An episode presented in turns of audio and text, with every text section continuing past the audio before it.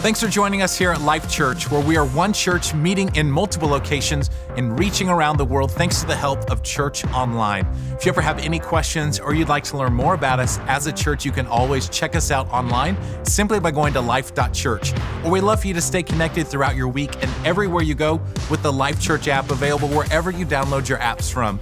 Today, we conclude our message series that goes hand in hand with Pastor Craig Groeschel's latest book, Divine Direction Seven Decisions That Will Change Your Life. It's available wherever books are sold or at divinedirectionbook.com. You know, for so many of us, failing to start is the main reason we never finish. We tend to get overwhelmed with the big picture and never take that first small step. Well, today, our senior pastor, Craig Groeschel, will use a powerful message from the Bible to help all of us find the faith to start in the final part of Divine Direction. It's great to have you with us today, all of our churches. I'm in the mood to preach. I'm wondering if anybody's in the mood to hear a message from God's Word today. All of our churches, I'm, I'm going to tell you, some of you, uh, some of you, this will be a message that will start you in a direction that years later you look back and say, wow, I had no idea what God would do. We are finishing up our message series called Divine Direction. A few weeks ago, we did release this brand new book called Divine Direction Seven Decisions That Will Change Your Life. I think that we are out of them at all of our life churches, but you can go to divinedirectionbook.com. It'll send you to Amazon, to Barnes and Nobles, to Mardel. Uh, if you don't have a copy of this book, the good news is I'm really thankful that we're hearing about it impacting so many lives. Uh, I do want to tell you that next week we're going to start a new two part message series called Through the Eyes of a Lion. And here's my promise to you, and this is just, just, just as, as serious as I can be. If you know someone that's going through a difficult time, someone that's hurting, someone that has faith questions, uh, if you are, next week, the next two weeks, you will encounter the presence of God through the teaching of His Word in a way that will, will significantly impact lives. And you, next week you'll say, Oh my gosh, you told me so. And I'll say, Yes, I told you so. I promise you that. Promise you that. Promise you that. Today, what I want to do is I want to wrap up divine direction. And it is my prayer that God is going to stir some of you into a divine direction to take a step of faith away from where you are in the direction that God wants you to go. I've said this many times, but to step towards your destiny, you often have to step away from your security, right? To step toward something new, you have to step away from something old. And I believe that as we're seeking God for divine direction, many of you, God is going to call you to start something new, to start in a new direction. It might be to start school.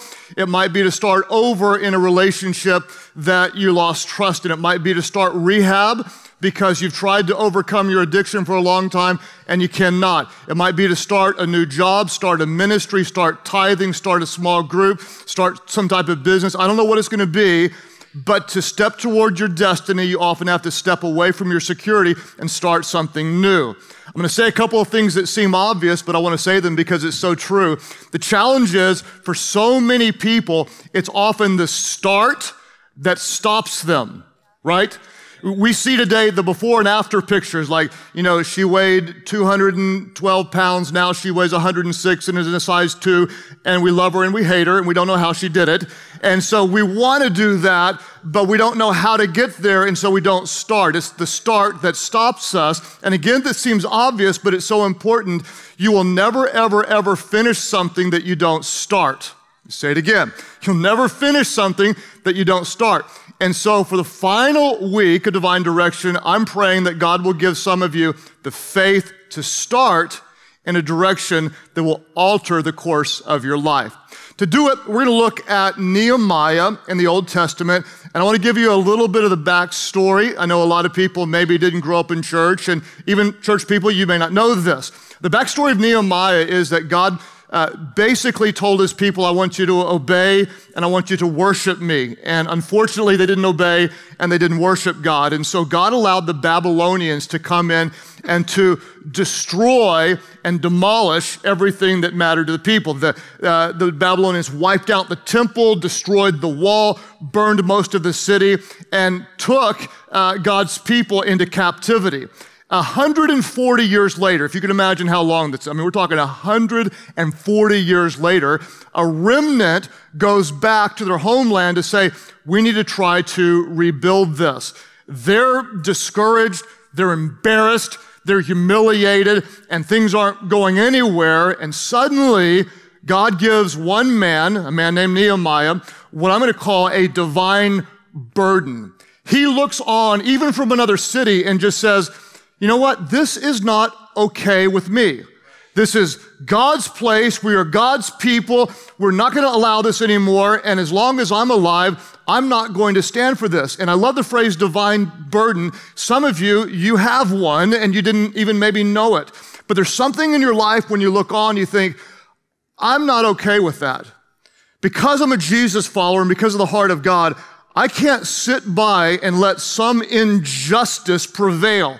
There may be something in your life where you look on and say, somebody's got to do something about this. And at some point you think, well, it might as well be me. I've seen it over and over again. It happened to my wife, Amy. She has such a heart to help women who are in transition. And you know ladies getting out of prison that find it so hard to get back into society coming off meth coming off out of human trafficking. And so she just looked on and said you know what? I've got influence. Someone's got to do something about this. It might as well be me. I don't really know how but we're going to try. And so we worked around and she started a little home and then ended up getting a bigger home and now has an amazing organization home 10 rooms full of women who are being transitioned. What happened? It was born out of a divine burden.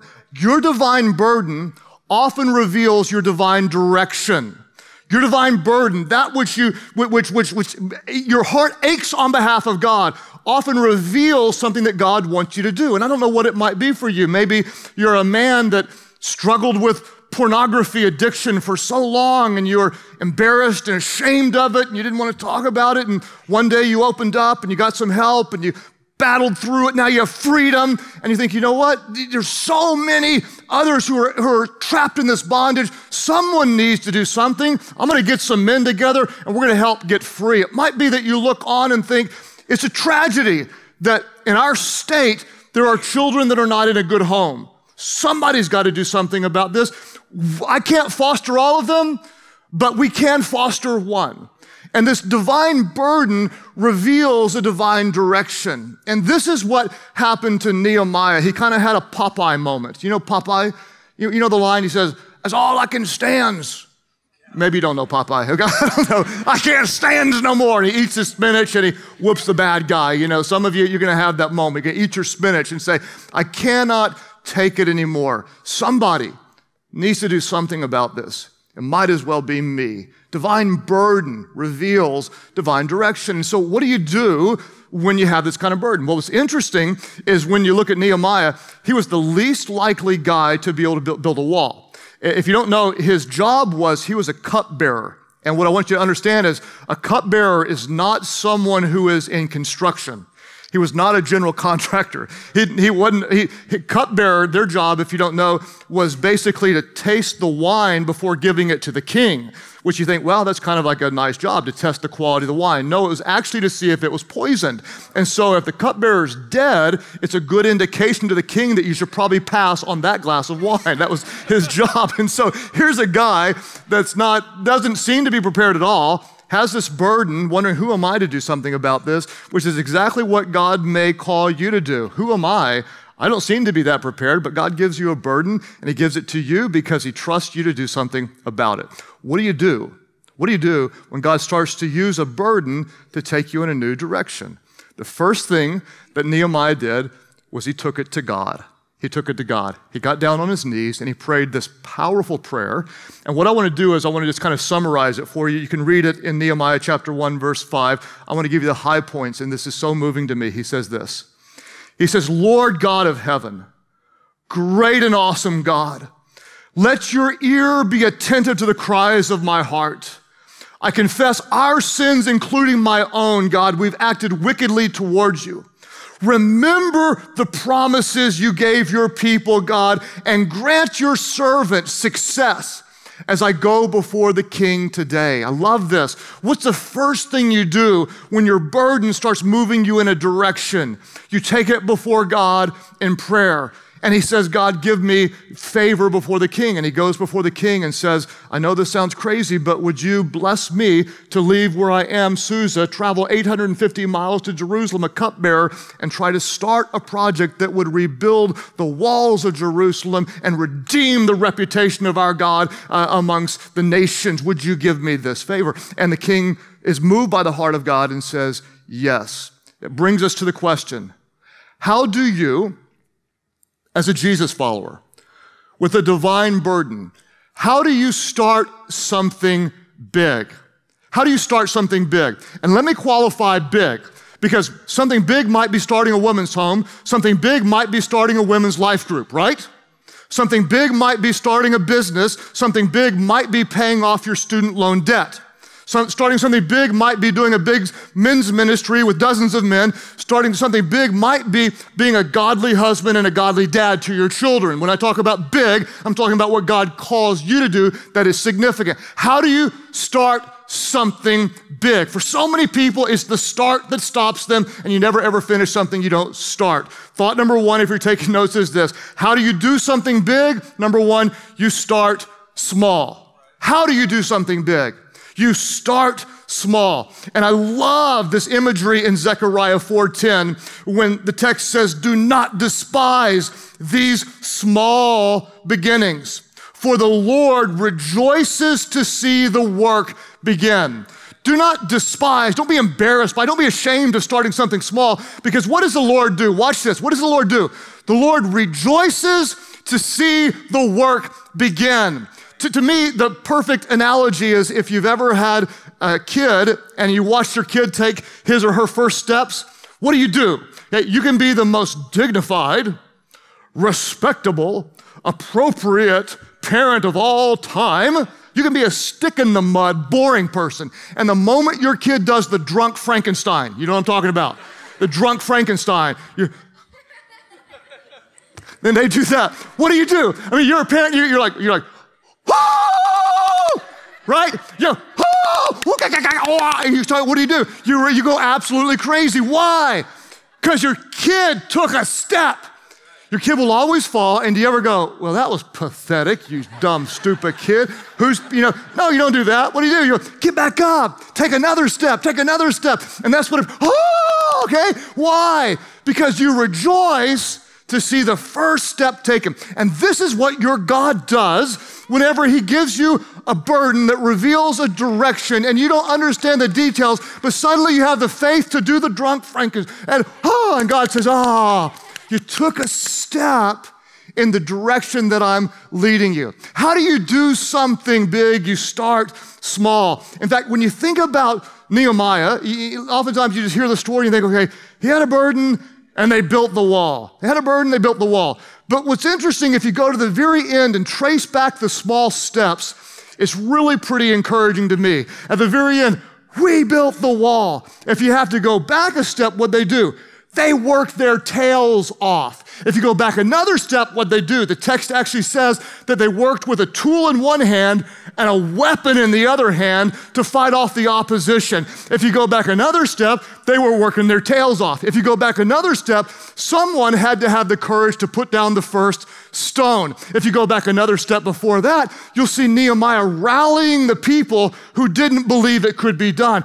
Fight for your brothers, fight for your, your sisters, fight for your children, fight for your God. He motivates the people. If you go back a step before that, you see him investigating by night, taking notes. What are we going to do? How is this going to work? If you go back a step before that, you actually see him waiting three days. If you go back a step before that, you see him traveling 850 miles, most likely on donkey, 850 miles. That's a long trip. That's why he waited three days, because he needed to wait. Okay? If you go back before that, if you go back before that, what did he do? He had to pack his bags. He had to pack his bags. If you want to do something big, start small. Pack your toothbrush and your retainer, if you still wear a retainer, and if you don't, you should, or your teeth will go crooked, okay? How, how do you, how do you, how do you, we're dealing with this at my house right now. if, if, you if you want to do something big, what do you do? You start small. Have the faith to start small. This is what Nehemiah did. Uh, chapter 2, verses 17 and 18. He gathered all the chief officials around, the priests and the nobles, and he said to them, You see the trouble we're in? Jerusalem lies in ruins. This is his burden. He says, and its gates have been burned with fire. Now, watch what he does. He says, Come, let us rebuild the walls of Jerusalem, and we will no longer be in disgrace. I told them all about the gracious hand of my God on me and what the king said to me. And they replied, let's all say it aloud. What did they say? He said, they replied, let us start rebuilding. So they begun this good work. And what did God do? God said, He rejoiced to see the work begin. How do you do something big? How do you do something significant? You have the faith to start small. What's interesting is he didn't know the details, he didn't know how it would play out. If you're here last week, Spirit's prompting, certain uncertainty, but here's a really important point I don't want you to miss. You don't have to have the faith to finish, you just have to have the faith to start. You don't have to have the faith to say, I can see how we're going to rebuild the wall all the way to the end. You just have to have the faith to put down the first stone. I hope this speaks to somebody. You don't have to know all the details. God won't give you all the details. He's going to lead you in a direction and you take a step. You don't have to have the faith to finish. You just have to have the faith to start. And what's, this is such an emotional message to me because I get to teach it from 21 years into leading this church. I want to go all the way back to when I was 27 years of age, just about to turn 28, married to Amy with a 18 month old and a two month old, and, and dreaming about doing church in a different way. Divine burden, revealing divine direction. We can, we can engage people with the gospel in ways that maybe hadn't been done the same way in our community. How in the world do you start a church? How you start a church? I don't know, 27 years old. So I called my friends, the closest people, and seven of us met in the living room and said, Where should we start? Like, let's name it. It's a good place to start. So, what are we going to name it? And we went through more names than you could imagine. One of them was something like Holy Ghost Tabernacle of Praise Cathedral dot TV, you know, whatever. I don't know, you know. And, and, and we, so we came Life Church. Whoever finds God finds life. We like that. We, we wrote down our values. And then we said, okay, what do we do next? Well, let's gather and teach the word. When are we going to do that? How about Sunday? That's a good day to start a church. How about Sunday? Okay, which one? Next one. Why, why wait? Okay, next one. So, where are we going to meet? Well, uh, how about our home? Because that's all we had. Okay, we'll meet in our home. 1613 Shadybrook Lane. We'll meet in our home. That's where we live. So we told everybody, come to our house. Well, Thursday I went for a jog. I'm going for a jog in the neighborhood, and this guy waved at me, and I knew his wife back from college, and he asked me to stop, which I was so glad because I was really tired of my jog, and I didn't want to actually stop and walk in front of his house. So I, oh, I'm glad you want to talk. And so he said, what are you doing? I said, we're starting a church. He goes, where are you starting? I said, in our home. He said, in a home? Well, he said, I've got this, this two car garage we converted into a dance studio. Would you like to meet there? Thursday, before Sunday. Thursday, Friday, Saturday, Sunday. I said, sure. And so we called everybody. No 1613 Shady Brook Lane, meet in this little garage. Let me show you this, this. Let me show you where we started. This is actually where we started. There's people coming in the garage. Watch the mirror. You can see it on the right. There's the mirror, which made the room look bigger. There's about 40 chairs sitting out. There's a garage. There's me. And then there's Amy with short hair because we had little kids and you didn't want to grab their hair. Okay, there, that's enough. There's where we started. There's where we started. The, the only thing we owned, those chairs were borrowed from a Baptist Sunday school. The only thing we owned was an overhead projector that was donated by the Baptist Sunday school. If you were born after 1980, you don't know what an overhead projector is. That's okay. You can Google it and find out. And, and the only volunteer role that we had, Amy was our worship leader, I was the preacher. We needed a transparency flipper. That's the person that moves the transparencies for the overhead that went on the garage. So I asked a guy named Jerome, who was a drug dealer that became a Christian, but a finger got shot off in a drug deal that went bad. And so we had a four fingered flipper. Jerome would try to flip the transparency, and everybody else was like trying to worship with the words on the garage door, and they kept counting fingers, going one, two, three, four. And it was horrible and wonderful all at the same time. And, and and now you fast forward to this. How do you have something big and significant?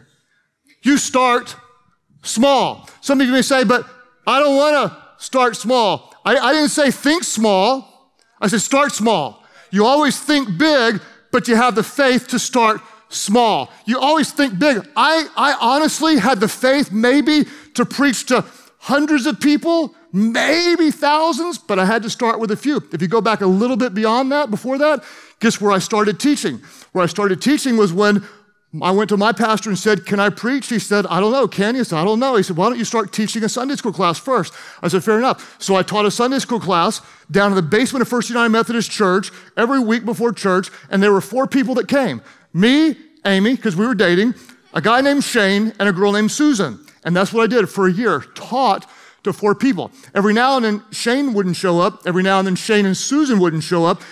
And I'm not saying for sure, but we might have made out during the Sunday school hour in the basement of First Methodist Church. I'm, I can not tell you for certain, but it might have happened. It's been a long time. Okay? How do you start something significant and big? You have the faith to start small. Don't let the start stop you. Never finish something you don't start. God's going to speak to somebody. God's going to speak to somebody. God's going to speak to somebody, and you're going to start. What do you do? Number one, you start small. Number two, get ready for it. You take the next step. You start small, and you take the next step. You start small, you take the next step. And this is what Nehemiah did. Chapter 2, verses 19 and 20. They started to have some opposition. The bad guys showed up and tried to stop them. But when Sanballat the Horonite, Tobiah the Ammonite official, and Geshem the Arab heard about this, they mocked and ridiculed us. If you were here last week, spirits prompting, certain uncertainty, and predictable resistance. They're moving in God's direction, and then there is re- resistance. What is this you're doing? They ask. Are you rebelling against the king? I answer them by saying, The God of heaven will give us success. We, his servants, will start rebuilding. What do you do? You take the next step. You start small and you take the next step. You, you, you, you let God prompt you and you take a step. Then you take another step and you take another step and you take another step. In fact, I want to tell you about a step that I'm taking that is very emotional to me. It may not seem like a big deal to you, but it's a big deal to me. Uh, for years, I've had this real burden to help leaders get better. And when the leader gets better, everybody gets better. We don't find great leaders, we build great leaders. And, I'm very passionate about it. And so I've taught leadership often, mostly to church leaders. I'll be in three cities this week Atlanta yesterday, Orlando, and then Tulsa, teaching leadership mostly to church leaders. Well, I've wanted to broaden this, but I've been insecure to do it because what does a business leader want to learn from a pastor? And so that's the, the thing that goes on in my mind.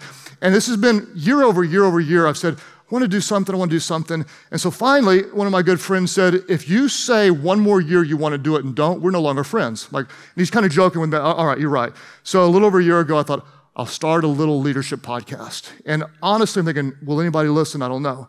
And I had no idea that it would grow to impact literally tens of thousands of people every single month.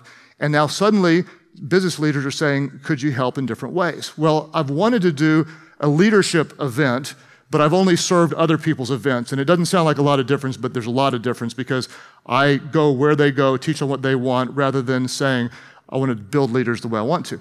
So, what I'm going to tell you right now is this year I'm committing publicly to something that's been on my heart for years, and I haven't had the faith to start. We will do some leadership event, and I don't know the details, most likely for our business leaders.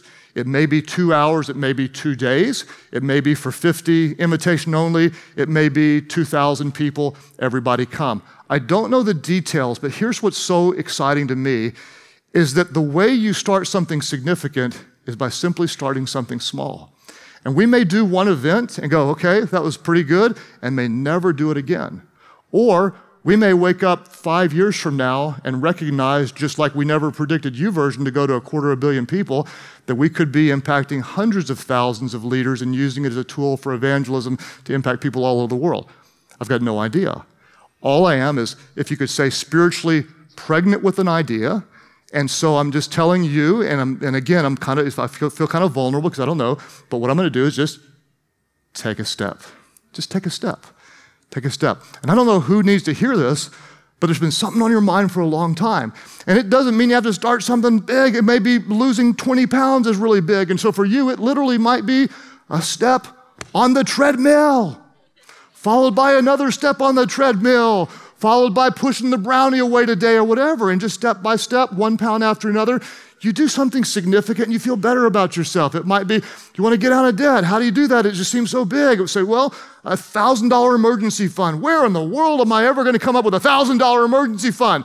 You decide not to go out to a meal, fast food instead, eat at home. You don't buy the $5 cup of coffee and you sell something on eBay and you're $85 of the way there to your $1,000 emergency fund. It might be that you just, you, you know, listen, that God wants you pursuing Jesus, that you get so easily distracted by the things of this world, that it would be so much better if you were pers- consistently seeking Him first. How, how do you become more like Christ? Well, you start small and you pick a YouVersion reading plan, and the first thing you do when you wake up is you seek God. And the next thing, God may prompt you and say, Well, Craig's been telling me for a long time that if I'm a part of a life group with roots planted deep in a spiritual community, that would help my faith. And so you do that. Next thing you know, someone invites you to serve with them and switch, and you're impacting kids. Next thing you know, you're like, got a Life Church bumper sticker on your car and 43 free shirts because, and you're one of them, and you don't know how it happened. How, how did it happen? It happened when you just had the faith to start small and take the next step. Don't ever let the start stop you. I love what St. Francis of Assisi said. He said this He said, Start doing what's necessary, then what's possible, and suddenly you're doing the impossible. Start doing what's necessary, then what's possible, then suddenly you're doing the impossible. And this is what Nehemiah did. Divine burden often reveals divine direction. God, give me favor as I step out. King, would you grant me permission? Pack the bag, put the toothbrush in there, get on the donkey, and take a step. Step, step, step, step. Wait three days, survey, rally the people, put down the first stone. What's miraculous is they built this wall and people look at it and say this may be the greatest construction project in history. They built this wall in 52 days. 52 days, which, uh, according to experts, is really uh, uh, uh, quite a feat. We look at that and go, project completed. We did it. Not at all. On the other side of that was another project now rebuild the temple, rebuild the economy, rebuild the culture, rebuild the passion and obedience to the one true God. And this is why I didn't call the book Divine Destination, because you never ever arrive. What we do is we move in the direction that Jesus is calling us to do. And suddenly, when you do one thing, oh, there's a leadership podcast. Oh, now there's a leadership event. Who knows what's on the other side of it? Who knows what's on the other side of your first step of obedience? You don't have to have the faith to finish. You just have to have the faith to start. You don't have to have the faith to finish. You just have to have the faith to start. Dream big, but start small. Dream big, but start small. Most of all, start. Do you think for a moment I had the faith to one day preach to 100,000 people in our church, to have a Bible app that, that impacts the whole world? I didn't have the faith for that at all. What did I have the faith for? To plug in the overhead projector and set the four finger flipper free. Just start where you are. Start where you are. Start where you are. And then one day you may look back and realize that very small step you took, that one step in the right direction, was actually one of the biggest steps of faith of your entire life because you had no idea what our good God would do on the other side of it. And that's why I love Galatians 6 9 that tells us this do not grow weary in doing good. At the proper time, at the proper time, we will reap a harvest if we do not give up. Somebody needs to hear this. Do not grow weary at doing good. Take another step, another step, another step, another step. Start it, start it, start it, start it. It's in you. God gave you the burden. Start it, start it, start it. Take a step, another step. Do not grow weary in doing good. For at the proper time, you may not see it immediately, but you will see it eventually. I'll never forget what my mentor said to me when I was starting the church. It, it, he said, Number one, promises God will break you. Thank you very much. I appreciate the encouragement, but he was exactly right. God will break you. Then he said, Craig, you will very likely overestimate what God will do through you in the short run. You will very likely overestimate what God will do through you in the short run, which could not have been more true. I was more miserable with disappointment. Why are there only 40 people here? Why are there only, I, I, see so much more. I see so much more. Our church just did this kind of at the beginning. Just this, this, this, this, this, this is, and one day, wow, God did this, just this for a long time. He said, you'll, you'll very likely overestimate what God will do through you in the short run. He said, I'll never forget it, but you will vastly underestimate what God will do through a lifetime of faithfulness. You will vastly underestimate what God will do through a lifetime of faithfulness. Be faithful. Be faithful to what God put on your heart. Dream big, but start small. Have the faith to take the next step. Do not grow weary in doing good, for the proper time you'll reap a harvest if you do not give up. And you have no idea if you will take that first step, where God will take you one day, five years, 10 years, 20 years from now, as you faithfully serve Jesus. Don't ever let the start stop you. You never finish what you don't start. Dream big. Dream big. Start small most of all, start. And one day, one day, you'll look back and you'll be blown away that what you thought was a very small step in God's divine direction was one of the biggest steps of faith that you've ever taken in your entire life.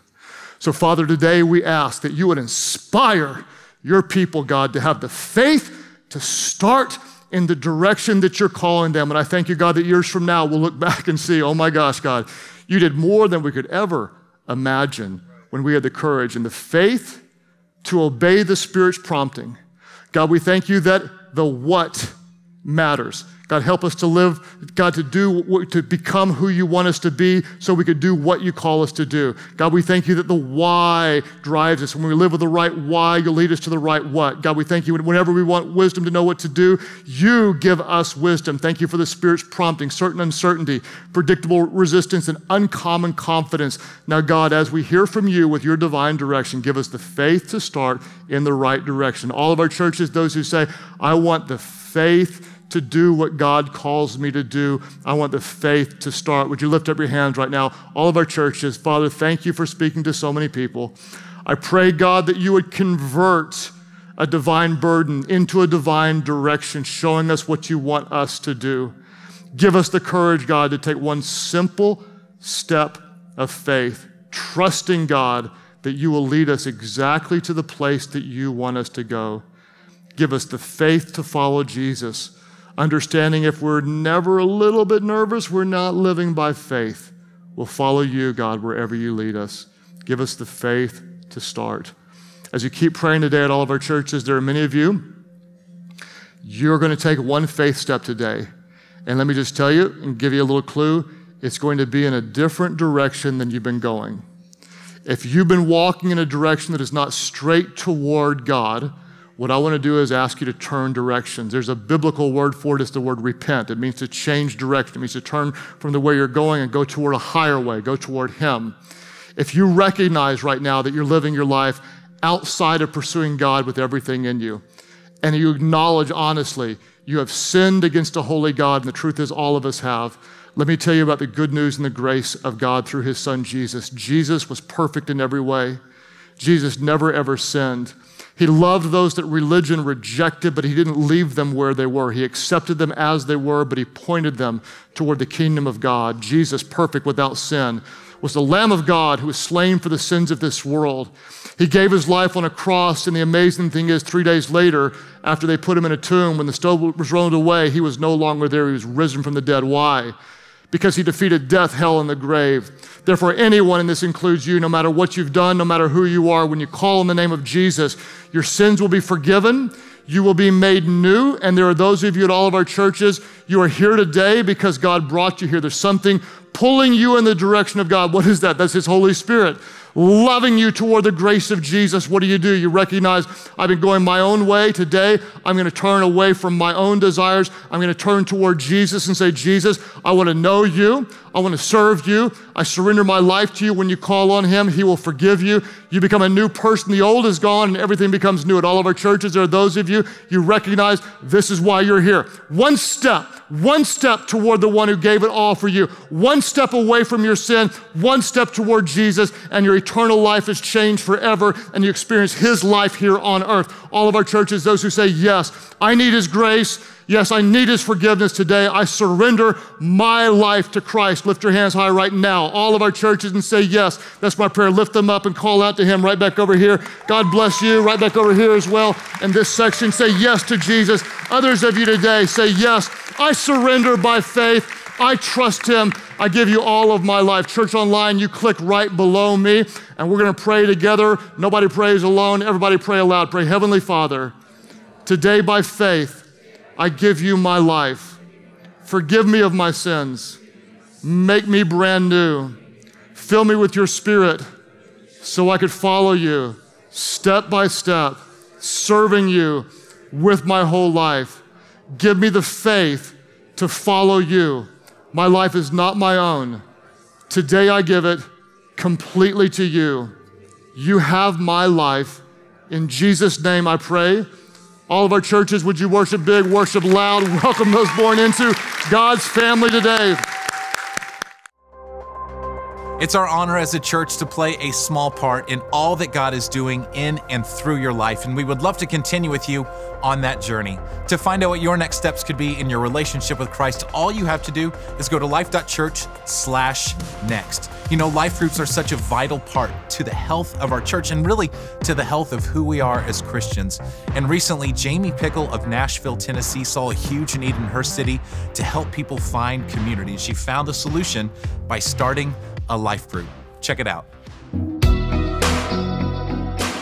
I'm from the Nashville area, and I saw a lot of people my age with things to do, but nothing to be a part of.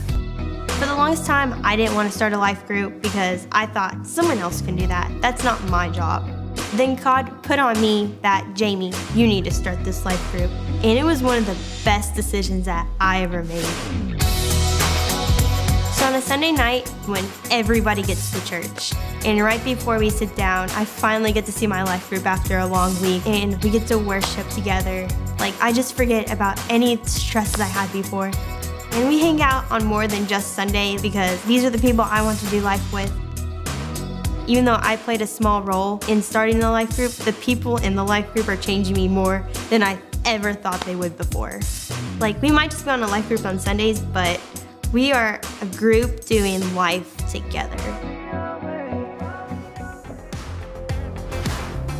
You know, here at Life Church, everything we do centers around our mission of leading people to become fully devoted followers of Christ. We're willing to do anything short of sin to make that happen, all because we believe whoever finds God finds life.